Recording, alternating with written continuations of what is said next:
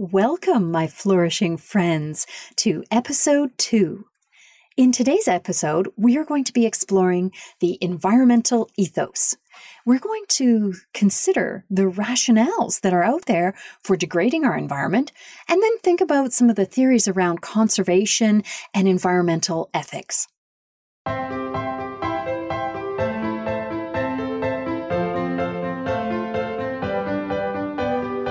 I'm Christina Hunter, and you are listening to the Live Well Green podcast, all about sustainable well being and green living. We explore how to do what is good for the planet and for ourselves in order to truly flourish.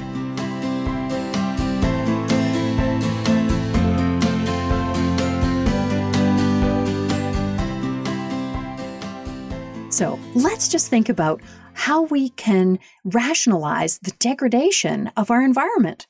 Well, how does this happen? Well, sometimes it just happens because of the circumstances. First of all, we can think about demographics. We know that humans have impacts, and that as the number of humans increases, we increase our impact. And that's pretty simple. But in addition to an increasing number of humans on the planet, we also have an increasing impact per person. Now, this isn't true all across the world, but generally it is going up, and it certainly isn't the same, though, in every area. But overall, we know more people and more impact per person equals more pressure on the planet.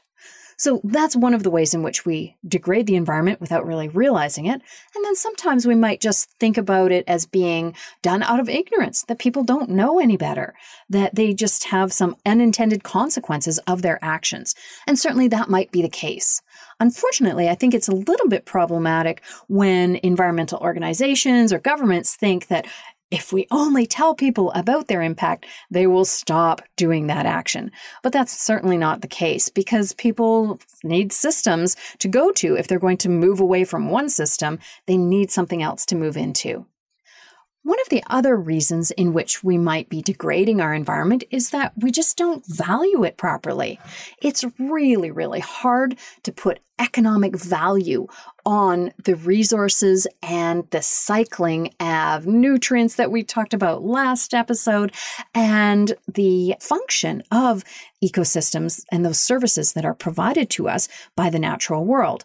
It's just technically hard to quantify because we have no technology that can replace the functioning systems of the planet.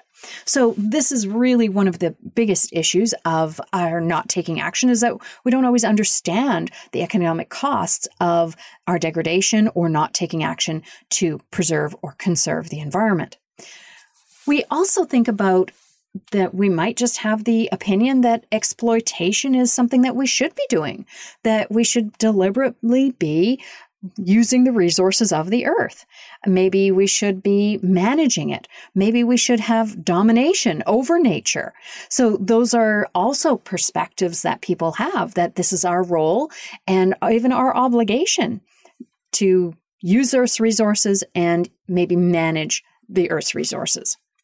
So that brings us to the unfortunate circumstance of what we now call the tragedy of the commons. Now, this idea was popularized in an article written by Garrett Hardin in the journal Science in 1968. And he was talking about an idea that was first written in an essay in 1833 by a British economist, William Forster Lloyd, in which Forster Lloyd talks about a hypothetical example of the effects of an unregulated grazing that's allowed on common land. And the idea is that this common land or shared pasture is situated in a small rural agricultural community where everybody in the community can graze their cattle. Unfortunately, one of the farmers starts to overgraze. His overgrazing of that land degrades the land. All of the other farmers see that he's doing this and they can't stop him. And so they decide, well, if he's doing it, I can do it too. All of the farmers in the community start to overgraze. This means that the pasture becomes more and more degraded, and unfortunately, the resource becomes unusable by anybody in the community let's take a quick look at how that happens. Why does it happen that people get on board with doing something that they know is bad for them overall? Well, the first reason is that the degradation of that land is an externalized cost. They don't bear the cost themselves because it's not their pasture land, right? It's the common pasture. It's owned by everybody, not just them. And the other problem is that because it's a shared resource, the individual using it gets all the benefits of using it. But when it's degraded, they only get a portion of the degradation because that's shared by everybody now. So this is problematic. And it really can be seen as an important analogy when we think about other commonly held resources. When we think about things, especially that are international or transboundary or move a lot, such as water currents, air, and we can also think about fish and forests and so on. So we think about these issues in terms of today's environmental issues also being subject subject to this idea of the tragedy of the commons. So, what did Garrett Hardin conclude in his paper in 1968? Well, he said in a situation where you have an increasing human population and you want to have an increasing standard of living on a finite planet, unless some technological solutions come into play, you must change the values or the morality of the people involved in that degradation in order to avoid complete devastation. So, how can we get there? How can we look at changing the values and the morals of people involved in the degradation? Well, that's really all of us. So, how can we get there? Well, one approach would be to appeal to their conscience, right? We can think about imploring people to act more altruistically and less selfishly. And certainly in my city, I see that all the time where some people act very altruistically and go to great measures to ride their bike in minus 30 degrees Celsius weather on icy roads. And they're acting very altruistically. But that's not the case for everybody, and it's not something that we would all be able to or choose to do. So, another approach would be privatization.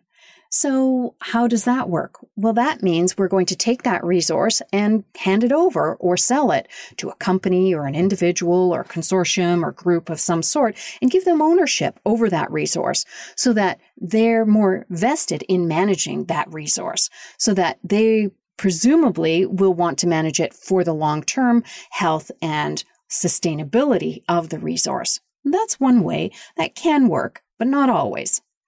The other approach that we sometimes take is called the polluter pays approach. Now, with polluter pays, we say that, okay, we're all going to use this, but if you do something wrong and if you pollute or mismanage this commonly held resource, you're going to have to pay for it like literally pay, you know, pay a fine or something like that. And that is really the basis of most of our legislated solutions around the world is around polluter pays systems. Now, this can work too, but it's also problematic. For one thing, oftentimes the fine involved in paying for that damage, first of all, can never repair the damage that was done the deforestation can never really be undone, or the polluted waterway from an oil spill isn't able to be really thoroughly cleaned up. And that contamination will linger and linger for years and decades and even generations. So that's one of the problems that you can't fix it with money. And the other problem is that all too often the fines involved in polluter pay systems are just far too low. And that means that sometimes companies just say, well, that's a cost of doing business. I'll pay the fine. And unfortunately, this doesn't serve us well because it doesn't change behavior and it really isn't advancing us at all because we can't undo the devastation with the fine and it doesn't change the behavior in the first place. So polluter pays has its limitations. The other system that we can think about is around collective restraint, where we have self imposed restrictions. So this is like the system of when I was in my 20s, but living with my friend, and we had self imposed curfews. We wanted ourselves to get to bed on time so that we'd be fresh the next morning. So we gave ourselves curfews. And that's our own constraint. We had each other to support each other in the moment doing that. So that was our collective restraint that we helped each other. And so that's something like our Paris Accord or the uh, other agreements made made on the international level where we all agree to a certain standard and we're going to try to support each other in doing that. So that can be really useful. And similar to that is perhaps what is maybe one of the most hopeful ways in which we can change behavior at a social level, especially from person to person, neighbor to neighbor, friend to friend, is just changing social norms. And we know that peer pressure is well and alive. You know, if you've ever had to buy the certain type of running shoe for a teenager, you know that peer pressure is real. But we can actually use that for good we can use peer pressure and social norms and changing norms to change the standards of how we think we should live collectively as a society. So we show our neighbors that, yeah, we actually recycle and compost and we don't own a car or we use this service for organic food delivery or whatever it is to make it more normal. And we talk about it. We encourage others to do it. We show them the website, how you get that co op service and so on. So that's a really great way to try to change social norms by showing others what you are doing and talking about it in a positive way. And that can change and has changed norms over time. The other thing that we can do is think about it in terms of our motivations. Why would we want to make change? Well, we might do it for a variety of reasons we might do it because it benefits us. Well, we could encourage people to keep the trees on their property along the riverbank because that will help to prevent riverbank erosion and prevent their property from being eroded away and it will increase their property value as a result. So that would be a good reason to do it, right? Because it benefits you. We could also encourage people to change out their light bulbs in their houses to LEDs because it will cost less over the long term. Even though there's an investment up front, over the long run, it will be cheaper. So you'll have less energy bills and you'll be able to keep those bulbs for a longer time. Or maybe we want to do some work in terms of saving koala bears because of all the pressures they're under. But we, we do that because we love them and we think they're cute and cuddly and adorable. Not really something you should cuddle, but nonetheless, we are interested in saving the koala bears because they're cute. Well, all of those rationales described with the trees and the light bulbs and the koala bears, those are all from an anthropocentric or human centered view of the world right? So this means that I'm going to do what's good for the planet because it's good for me. It's good for human health, or it's in my own economic interest, or it's because I think it's something that should be done because I believe that it's beautiful, or I have an emotional attachment to it, or something like that. But it's all based on my needs and wants and understanding of the worldview. So that's the anthropocentric rationale for doing environmental conservation work. We can also think of it from a couple of different perspectives. And the next one that we can consider would be the biocentric. So this would mean that we believe that all life has ethical standing and that we have impact on living things and our ethics should extend to those other living things. Now, we might give all living things equal consideration, or some items might have greater consideration than others. It depends on how you play that out in your own ethical standards. But we can extend that further into the idea of ecocentric approach to the environment, where we believe that the integrity of the ecological system is what's most important, not just all the living things. It's the whole system. And in this model, we consider the system functioning more important than any individual within that system. So that might mean we would perhaps take out an invasive plant species if it's interfering with the functioning of that ecosystem. That's a little bit different than the biocentric worldview. But these ethics and worldviews are not new. These have been part of human history for as long as we have recorded history. We see it in the Aboriginal worldviews. In Australia, the Aboriginals see the environment as a source of sacred teachings, where boulders and caves and lichens and all of the environment is a source of contemplation and even protection. This goes back to the time of Plato, where Plato is said to have written that the land is our ancestral home and we must cherish it even more than a child cherishes their mother. And this also extends into the North American indigenous sacred teachings.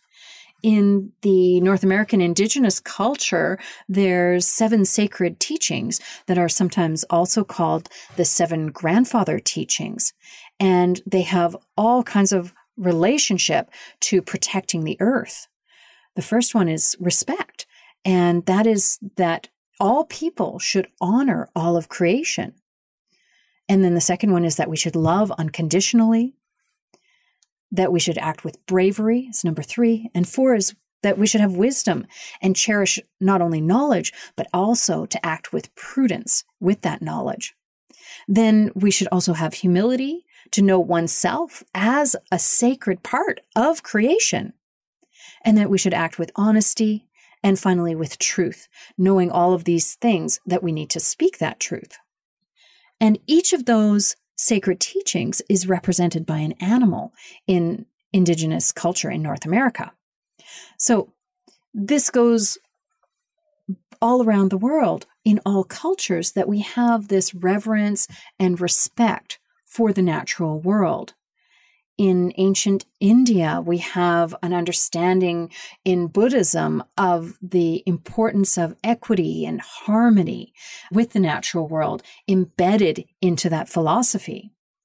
In the Judeo Christian traditions, we have texts from the Bible that talks about our relationship with the earth. And some of that has indeed led to Western management philosophies of domination and protection of the earth. And that ethic has been an interesting one in the way that it has evolved over time. All the way back to 1949, there was a forester and wildlife manager named Aldo Leopold. And you might have heard of him. He wrote a book called the Sand County Almanac. But before that, Aldo Leopold was trained as a forester. And in his training of that time, he was taught that there were a variety of species out there, and some of them were good, and some of those species were bad. One of those bad species was the wolf. And the wolf was bad because, of course, it preyed on other animals and sometimes on livestock and so on. He tells a story in one of his writings that his whole philosophy was upended one day when traveling through the forest that he was working in and managing, he came across a mother wolf and her two pups. He did what he was trained to do. He took out his rifle and he shot the wolf. He shot the mother.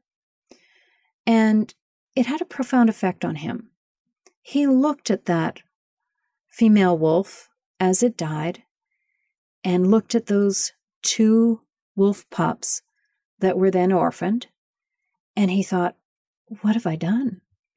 How is this the actions of a forester and wildlife manager? It changed him so profoundly that he started to write about it. And he wrote something around a topic called the land ethic in this book of his, The Sand County Almanac, that came out in 1949. And I have a little quote from that book to read to you here. And he says, a thing is right when it tends to preserve the integrity, stability, and beauty of the biotic community. It is wrong when it tends otherwise. End of quote. So, in terms of our understanding of nature, we certainly have evolved since those times in our understanding of management Further down along the line of those environmental ethics that we see out there is one called deep ecology. And this one is so interesting. This is where it is proposed that we really need to go through a process of self realization to understand that we are actually inseparable from nature, that we are part of nature, and we must consider ourselves a part of that system and that we should have equality with nature, that all beings should have equality. And we should protect all living things as we would protect ourselves. Further to that, we think in deep ecology that the whole is superior to the parts, which means that we are not the most important thing here on this planet Earth. It is the functioning of the whole system that is the most important. So, deep ecology principles are really interesting. They f- say, first of all, that there is intrinsic value in nature that the moth or the slug or the mollusk or the sediment all has value independent of the value that we might place on it. And that's interesting. It says further that there's a value in the richness and diversity of life forms. And that's an important consideration. And of course, we do consider that as part of our important consideration around biodiversity. But deep ecology principles go on to say that humans have no right to reduce this richness and diversity except to satisfy vital human needs. So that's an interesting word there vital human needs. And then it goes on to say that we actually need to decrease the human population in order to flourish. Then they talk about the present human influence on the planet is excessive and we need a deeply changed state of affairs in order to get to a system that is manageable and actually flourishing. That in order to get there, we need an ideological change. We need to increase the awareness of society in general in the difference between what is big and what is great. The obligation is on us to implement the necessary changes for society to get there. So, deep ecology is probably on one end of the spectrum, whereas the anthropocentric worldview is on the other end of the spectrum, with a variety of different things in between that. But another environmental ethic that has emerged is one of ecofeminism. And it really started in the social movements of the 60s and 70s with the civil rights and feminism waves emerging. And it talks about in ecofeminism the parallel role between man and woman and human and nature. And that the problems that we have with our management of our natural systems is that we're approaching it from a patriarchal perspective that this idea of domination and conquering is something inherently problematic with our approaches to managing ecosystems. So that's another perspective that we want to think about when we consider our environmental ethics and how we approach sustainability and the environment. The last one I want to touch on is one of environmental justice, where we think about fairness and equality across human populations and even across between humans and non humans, but certainly between rich and poor and different racial groups and so on. This movement emerged out of an issue in the United States in a place called Warren County in North Carolina. And in the late 70s and early 80s, there was an enormous concern raised by a community in Warren County over the government's proposition to create a hazardous waste dump in their neighborhood. And that neighborhood was selected not because of the properties of the soil or how useful it was to contain those PCBs and toxic wastes that they wanted to dump there, but they think for other reasons, largely because it was an African American community and 20% of the population at that time was living under the poverty line. And it turned out to be an enormous point of civil unrest and the first time that we saw in modern history the intersection between the protests around civil rights coming together with environmental rights. Now, that landfill was built in 1982, but it has always been thought of as the beginning of a movement to end environmental racism and seek environmental justice. So, environmental justice is defined in the SAGE Encyclopedia of Action Research as a social movement and a theoretical lens that's focused on fairness in the distribution of environmental benefits and burdens, and in the processes that determine those distributions. It is concerned with both the fair treatment and the significant involvement of poor, racialized, and indigenous communities in environmental policy and natural resource development decisions. End of quote. So, I'd like to leave you with that today and ask you to think about where your environmental ethics lie. Where do they come from? Is it a perspective of an anthropocentric or human focused worldview? Is it more biocentric, that all life matters? Or ecocentric, where we think about the system as a whole? Does it lean towards deep ecology, where we think that we need to radically change our behavior? And or a perspective of ecofeminism and environmental justice, or some combination of these perspectives. I'll leave you with that to think about your environmental ethics and the motivations that we can all have to move forward. So, next episode, we're going to be talking about my story that hopefully will give you some insights into both environmental sustainability and how that meets well being as played out in my life. I can't wait to talk to you again. Until then, live well green, my flourishing friends. Bye for now.